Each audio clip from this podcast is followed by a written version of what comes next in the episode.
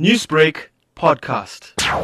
The MEC for Transport, Safety and Liaison, MEC Bheki Ntuli, and the entire executive of KwaZulu-Natal, led by Premier Zikalala, is on the ground visiting various districts because what we want to make sure is that we clamp down on the uh, unnecessary movement of people.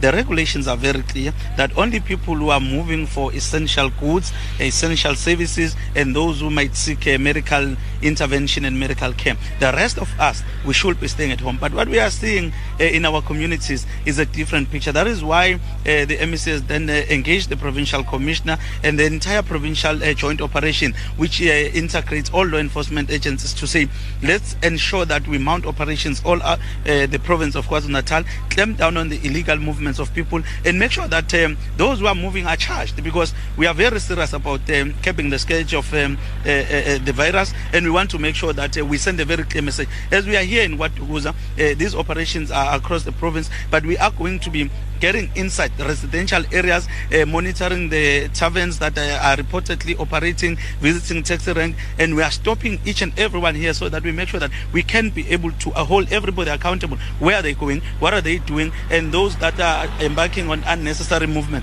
uh, can then be arrested. But the MEC will give a detailed account uh, during the day on the successes that we have made so far and how we intend to tackle uh, the movements of people and so forth. We have arrested quite a lot. in fact, more than 1,100 people have been arrested in the province for various breach of regulations, including gatherings, including found on the road, moving unnecessarily. There are a number of issues. That, but as I'm talking to you right now, the MEC has been uh, participating in the provincial uh, command meeting, has been engaging with the cluster commanders and the provincial commissioner. once he arrives here, he's going to give a detailed account of all the operations that we have been taking as the province. But beyond that, he's going to outline the plans because we are saying the next days cannot be business as usual. We want to stamp authority. We want to make sure that we enforce this lockdown. And if uh, people do not want to reason, reasoning must be hammered.